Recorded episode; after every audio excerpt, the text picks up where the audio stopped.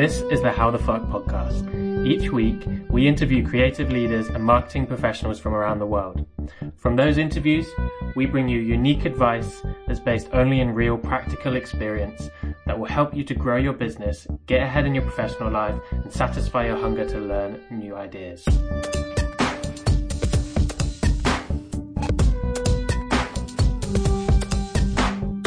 Hello and welcome to the podcast today. I'm talking to MJ Peters, VP of Marketing at Firetrace and host of the Industrial Marketer podcast. MJ has worked in manufacturing companies her whole career across product and marketing. She's largely a self taught marketer and she's a pro in marketing strategy and inbound demand generation. In this interview, we start with MJ's career and the differences in marketing in manufacturing rather than software before covering techniques for marketing strategy and breaking into new customer segments. You can expect to learn how to gather customer insights, how that insight should influence your business model, building out marketing hypotheses, and how to experiment across channels, content type, and content topic to determine what resonates with your audience. I found this so useful if anyone is setting up a new marketing function in their company or wants to launch a new product, then this is a really useful podcast to listen to. I hope you enjoy it. If you do, come follow us. Uh, make sure you don't miss next week's one. Cheers. So, as we normally do, I think it would be great to start with the basics. So, where did you start? How did you get into marketing? So, I started my career on the Halma Future Leaders program. So, Halma is a global company that buys small to medium sized manufacturers all around the world. They're really focused in the US and the UK right now, but quickly expanding in both India and China.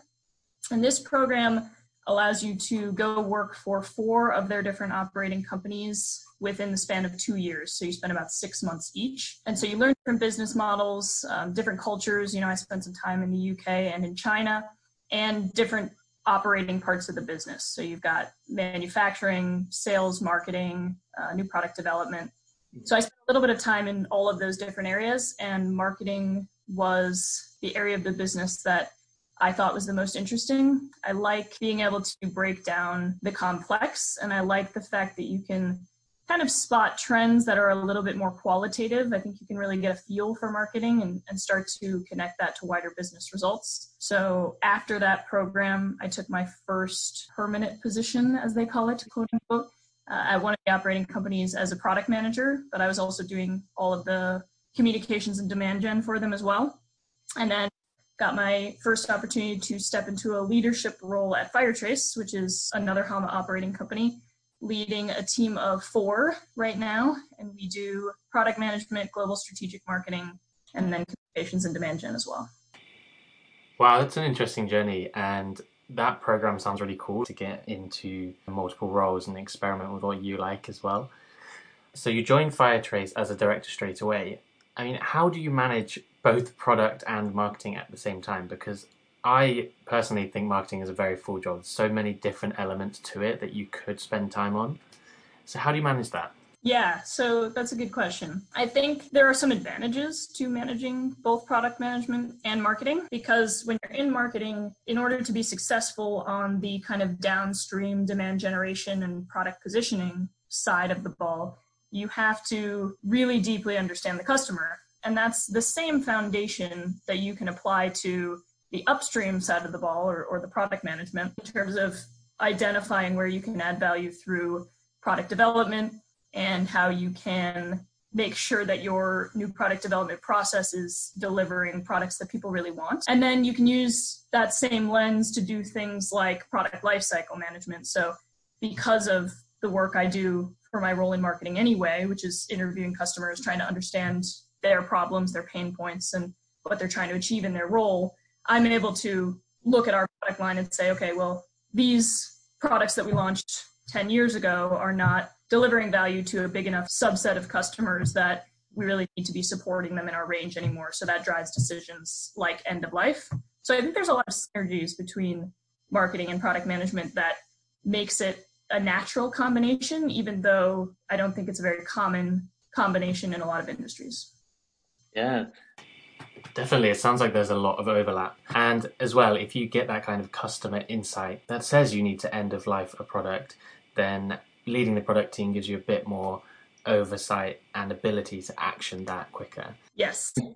Having a team of four and doing all of communications and all of product management is definitely a challenge. Have you always worked in manufacturing? And are there any lessons you think you can pull over from the software side? Yeah, I've, I've actually always worked in manufacturing companies, uh, but I think manufacturing can definitely learn from the way that software companies go to market and the way they position their products and, and grow demand and vice versa. I think there's probably things from manufacturing companies that are very applicable to software companies as well, just because at the end of the day, everybody's marketing to humans and uh, everybody's marketing to other businesses. So there's a lot of commonalities, and, and I think the foundations at the end of the day are the same for both types of companies. Mm-hmm. What would you say would be the differences between the two? The obvious difference for me is that the product that I market is a one time hardware sale. Mm-hmm. So I don't have to worry as much about renewal.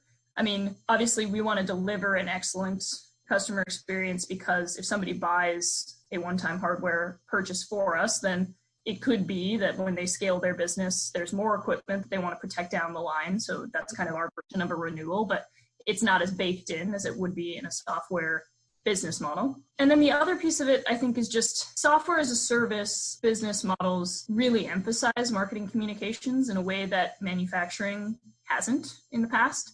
So when I borrow marketing tactics from B2B SaaS and, and from the startup world, it's seen as extremely forward thinking and innovative in the manufacturing environment which is honestly it's it's really great for me because I can see what people are testing and experimenting with and what's working and what's not and then I can bring it to my industry and kind of cherry pick those things that are working the best mm-hmm. uh, and kind of see results right away. So it's great because I can learn from others' failures more or less. Yeah, definitely. Uh, like healthcare, uh, which is the industry that I've um, kind of most recently worked in, manufacturing is quite a traditional industry and they don't seem to treat marketing in the same way like you can have so much impact bringing in innovative methods to an industry that hasn't quite caught up.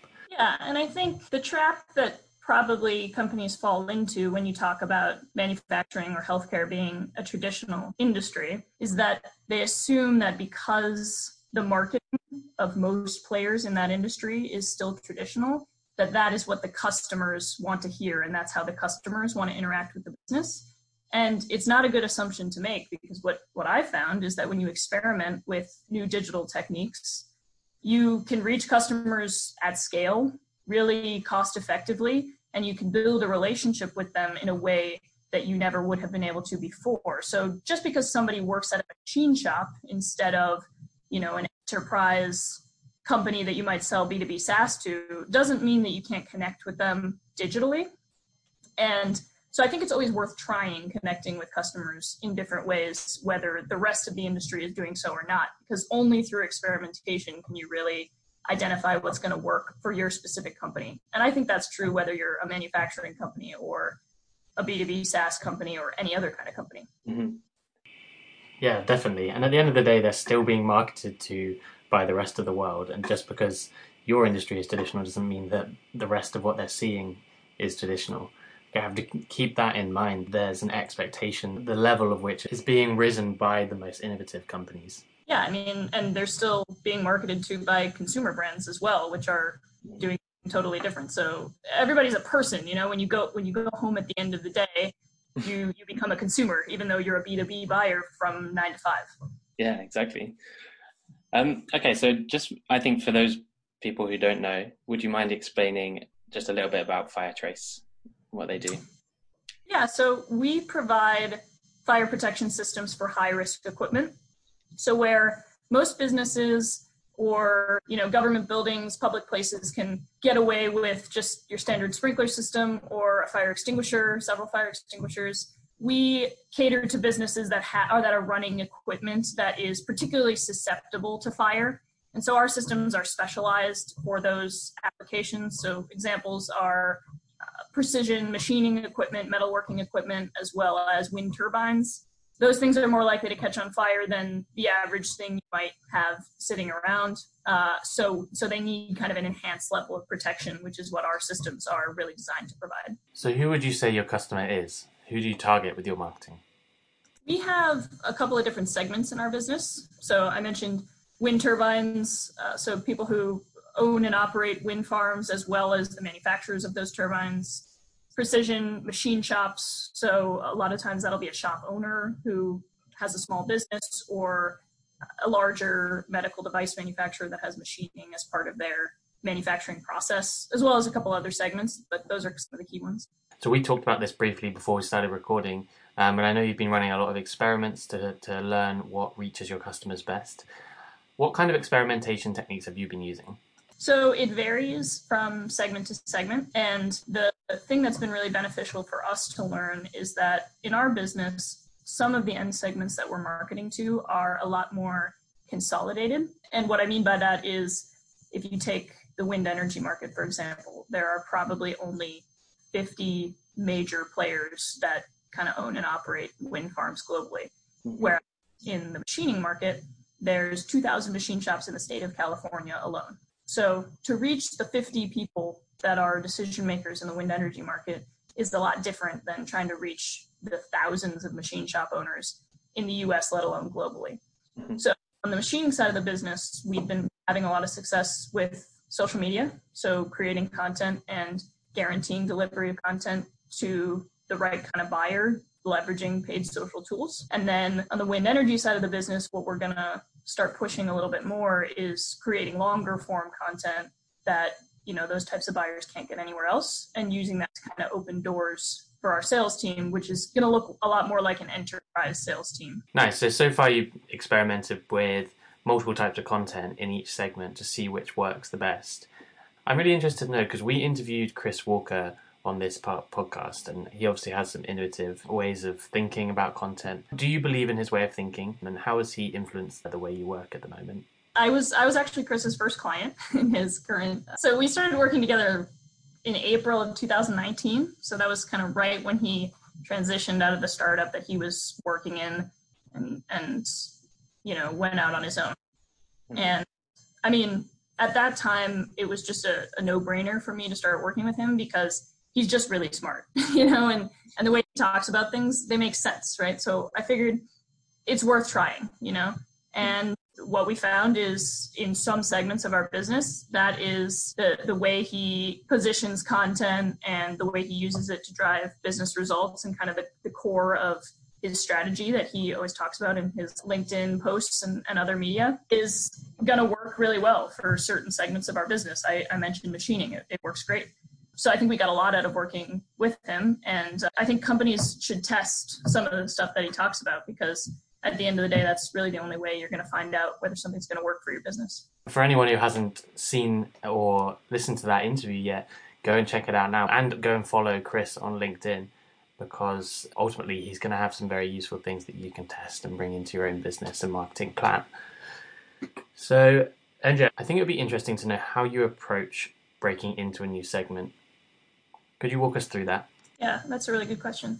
So the first thing that we do is we spend anywhere from six weeks to three, four months getting in touch with anybody who will talk to us that is in that segment. And that's especially important if it's a segment that you don't sell into today or that you sell into but you feel you're selling into with limited success. And so I will, even as the VP of marketing, I will cold call people and just ask them, hey, can I can I talk to you for 20 minutes about your job role, your organization, where you're going, what is less than ideal for you? And once you kind of accumulate 10, 12, 15 conversations with all different stakeholders, so whether that's in our business, it could be uh, an insurance provider, it could be a wind farm operator, it could be a manufacturer of wind turbines. You talk to 10 to 15 people and some definite trends start to emerge. Mm-hmm. And you can kind of conceptualize and visualize what the business model for delivering value to your customers should look like, which is going to be different industry to industry. And therefore, within that, what activities are going to be the most important and how should you kind of deploy your team to make sure that you have the best success in that market. And of course, what product modifications do you need to make or how do you need to position yourself against competitors and what do you need to say about your product to be hitting the right notes with the prospective buyers. So all of that comes from that initial research phase. Can you tell me a bit more about the kind of questions you're asking people? Do you ask the same questions across the board to pull out themes? On a very basic level, we do ask the same questions to all of them. But what I do to prepare for this kind of interview is I'll just take a blank Word document and I will write down who is this person? What do I want to learn from them? And what am I going to do with that information? And once you've written down those two things, you kind of have to force yourself to write them down because you assume that you already know the answers to those questions, but it's it's very useful to just go through that exercise. The questions that you want to answer will then just kind of pour out of your head because you need to ask the question to figure out what it is that you want to learn and you're going to need to figure out very specific things in order to use them appropriately. So write down those three things right before you do a customer interview and I think you will get a lot more out of it than you otherwise would. So, what do you do with the insight that you get from those interviews? A lot of the time, when you are trying to break into a new market, the way that you do business doesn't make sense for that market compared to the markets that you are currently selling into. So, one of the most useful applications in my experience for customer insight is does your existing business model make sense? And what I mean by that is with Firetrace, we wanted to get into a market like the wind farm market, for example, where there's a very consolidated number of buyers. And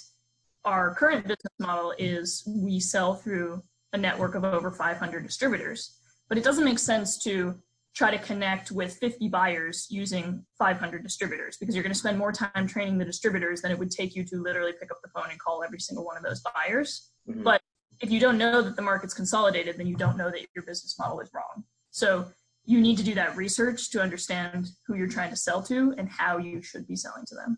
So let's take that consolidated market as an example. How did you decide to approach them after you'd done the customer insight interviews? So a combination of both for a consolidated industry. You want to spend more time creating really high quality content because there's only 50 buyers that you need to connect with and you know if you can get a really high quality piece of content, it just is more likely to open doors. And then, yeah, you want to design a customer centric sales process and make sure that you have a solid discovery process, get the right facts, answer the customer's questions. So, in a consolidated industry, I think it's extremely important that sales and marketing have a very, very strong relationship. Perfect. So, if I could just quickly summarize what I see as maybe three steps before you begin to experiment and iterate. And those would be the first one of customer discovery, the second one of leveraging that insight to bring it into your business model to make sure your business model is robust and to, if it's not, hypothesize which business model will work. And step three, to sort of set an, a marketing strategy and deploy your team in ways that will best meet the needs of this market. Perfect. So, if I could just quickly summarize what I see as three steps that you have to do before you begin to experiment and iterate in a new segment for those people who are listening at home, just to make it really clear. So, the first one is customer discovery, getting to know your customer and don't hesitate to cold call them. Like I know a lot of people worry about just calling up people and, and getting their time. Honestly, people don't mind as much as you think. Second step is about leveraging that insight, bringing it into your business model and testing your business model, making sure it's robust and your hypotheses work in this environment. And step three is about creating a marketing strategy, deploying your team in the best way, working out what kind of content will work to meet the needs of your customer and how can you help design a sales process that will get the best out of your customer and your sales team. So, moving on, one question that's been sort of burning in my mind is how do you create content for machine workers and wind turbine people? I mean, that's quite niche. So, how have you managed it? Well, if you have a fire in a wind turbine, the whole turbine probably burns down. So, because they're in the middle of nowhere and there's not going to be somebody standing there with a fire extinguisher to put it out. Mm-hmm. And it might even happen at the top of the turbine and nobody's going to climb up there to fight a fire. So the whole turbine is going to probably burn down and that would cost a wind farm owner $4.5 million on average. But the typical turbine owner doesn't necessarily know any of those things. And they also want to know in terms of risk and reward should I make this investment? So some of the content that we are going to increasingly focus on creating is just about understanding those risks and educating those buyers because it's not their job to think about fire protection all day. We want to make it as easy as possible for them to make an investment in our product. What about content that's aimed purely at brand awareness? You know, solving problems of customers that uh, is unrelated to your product. So not about educating them about um, you know your specific area, but just helping them out in their other parts of their career. I think that it is applicable. So we do that a lot in the machining side of our business mm-hmm. um, because fundamentally most people are not ready to buy at any given point in time. But it's still valuable to build relationships with those people and to deliver value to them and to get their attention because it's more likely than that at the moment they become ready to buy that they will not forget about you and that they will choose you to solve that problem that they may have at that moment in time. So when you think about a machine shop, machine shops buy new machines depending on their rate of growth, maybe every one to two years. Mm-hmm.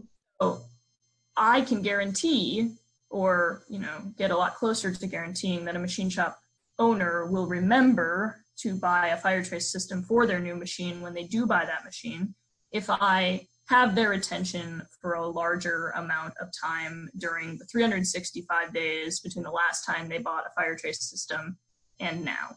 Otherwise, they might not think about buying a Firetrace system because fundamentally we sell an accessory, right? The machine is the most important purchase that they're making. So having their attention and just kind of being in the background makes sure that they don't forget about us as an accessory and, and they remember to make that purchase. And kind of that they feel like there's something missing before they buy our product because I mean, every day that you don't buy our product, if you had a fire during one of those days, then you could lose that machine. And you just want the owners to know that because it's it's actually in the best interest for their business to protect themselves against that risk as soon as they can after buying a new machine. Let's get a bit more into experimentation. What are some good ways to experiment with your hypotheses that you've created during this time? Yeah, so I think there's a bunch of things you can experiment with. They kind of fall into when you're talking about social media and content creation in particular. To me, they've really fallen into three buckets. One of them is audience, one of them is content, and one of them is kind of how you position the content in the feed. So, audience on Facebook, there's a bunch of different audiences or ways to build audiences that you can use. Uh, we've found that job title and education are very accurate. Interest based targeting is not nearly as accurate, at least in our experience. So, those two parameters are most important for us, but we kind of found that out through experimentation. Other businesses, age might be important, gender might be important, where in the world somebody lives might be really important. So build audiences and experiment with them. Do you, use, do you use um and then the other thing you can kind of tweak is whether or not you're using audience expansion. So Facebook has an algorithm that will find more people based on the first couple of people that are engaging with your content. And we've basically found if your audience is really, really well set up, then audience expansion works great. But if there's anything wrong in your core audience, you will quickly start reaching a bunch of very irrelevant people when it comes to your content that you're promoting. If your audience is too broad and the content isn't, you know, 90% relevant to them, then and it's only 50% relevant to them, then you know the, the other 50% of irrelevancy is just going to get multiplied by that expansion algorithm. Uh, so we'll build different audiences see which one works best and then we'll diff- we'll build different types of content and and write about different subjects. Uh, so you know short form blog posts work great for us. We've had some success with video. Um, and then the topics that we write about you can tell from the comments that you get on your ads whether they're really resonating or not.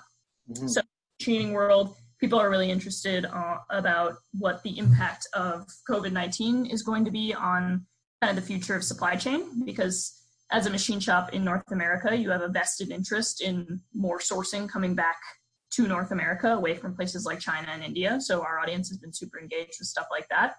There's been content we've put in the feed and it has totally missed the mark and people have told us about it in the comments or we just had really irrelevant comments so we kind of gravitate away from those content topics. So with videos we will usually use youtube to promote those as opposed to facebook or linkedin. Um, but yeah we use those. And i mean we look at a couple of different things right? Qualitatively what kind of comments are you getting? Um, you can go into your google analytics and see how long are people spending on the page? Do they spend enough time that you can reasonably assume they read the whole thing, or did they only spend 15 seconds and then leave? Because that means that your ad and the copy in the ad and the image resonated with them, but the actual content did not. And you just have to be willing to admit that sometimes you produced a bad piece of content, which it's, it's kind of a bummer, right? Because it takes time to produce content and you don't want to be a waste of time, but you can save yourself the additional cost of paying more to promote that. You know, you, you see some irrelevant feedback or some negative feedback and you say, okay, we're going to kill it, you know, and, and we can use this to make our next piece of content better. And we've absolutely benefited from that over the course of, you know, the 14, 15 months since we started doing this. Thank you so much. That's been some really unique and useful insight. As a sort of final question, let's talk about your new podcast because you've got eight episodes so far and it's about marketing in the manufacturing industry. So, why did you start the podcast? It's something that I have built up some expertise in over the years. Um, Matt Chanella is my co host. He, interestingly, the first time he ever saw one of my text posts on LinkedIn, he immediately asked me if I wanted to do a podcast. He brings so much energy to it. So, he was honestly like the driving force. But he he kind of prodded me, and and eventually I said, all right, let's do it. Um, and so I think it's really just about sharing some of the experience that I've had and that he's had, and and bringing on guests from both of our networks. So we both have pretty big networks of people within the industrial space, and bringing those two networks together, I think, is a powerful thing. But since doing it, I realized that it's such an opportunity for me that I didn't necessarily anticipate I get to talk to really smart people every single week. I get to kind of get different perspectives and, and grow my network. And it always stimulates thinking for me that allows me to make my own content better, whether that's in a text format or, or any other format. Um, so I think there's there's been huge benefits both hopefully for our audience as well as for us as the hosts. Yeah, it's interesting just posting a lot of content on LinkedIn. Like it allows you to connect with people even if the content you're posting isn't directly relevant to them, right? Like I post mostly marketing content, but you know, there's machine shop owners that are in my network that have connected with me just because I post a lot of content and I can connect with them and it feels more authentic because they're like, ah, she's not just going to connect and pitch to me. She's just very active on this platform. So it's allowed me not only to grow my network with marketers, but also with people that could be current or potential customers of my business. Definitely. And I always have this thought when I see, you know, a lot of people started uh, are starting to post a lot on LinkedIn. Um, when you first started, did you have a bit of a fear of doing it? Oh yeah, oh yeah. it was funny. Uh, Chris again gave me the push to do it. I, I was kind of thinking about doing it, and and he literally just said, "Well, just do it then. You know, and stop talking about it." Uh, and, so, and so I did the 30 day challenge, and I posted every day for 30 days. And um, the feedback was overwhelmingly positive. Like, so there's definitely been some times where, you know, I, have had negative interactions with people, or, or people have kind of put me down for doing it. But 95 plus percent of the feedback, maybe even 99 percent, has been super positive, and the effects have been super positive. So, uh, I know that it can be kind of terrifying to do it for the first time, but I think that most people would find that uh, it's it, what's in your head is a lot scarier than actually committing to it and doing it. Yeah, definitely. I think that's like with everything, isn't it? In in a way. Did you do you oh, yeah. still post every day? Um, I probably post four or five times a week. I did every day for 30 days just to get myself in the habit, but it's uh, it's pretty easy to maintain that habit once you've really established it for yourself. Even if you go down to two, three, four, five times a week instead of every day if you're really using LinkedIn as a demand gen channel, then I think you should have a consistent message and a few core topics for sure. That's a lot more valuable. Brilliant. Dude, it's been so good talking to you. Thank you so much for coming on, MJ.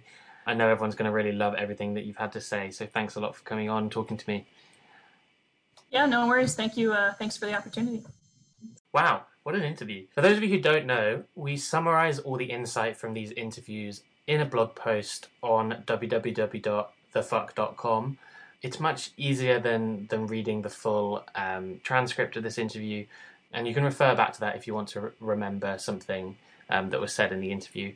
But yeah, it just highlights exactly what we thought was the best bits of insight and how we're going to take away um, and what we're going to take away from the interview ourselves.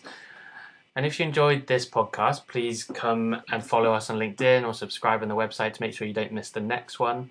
We've got like five in backlog now, and there's some really interesting stuff in there. I can't wait. If only I had more time, I could release them quicker. Um, yes, so thank you very much for joining this time. See you next week. Cheers.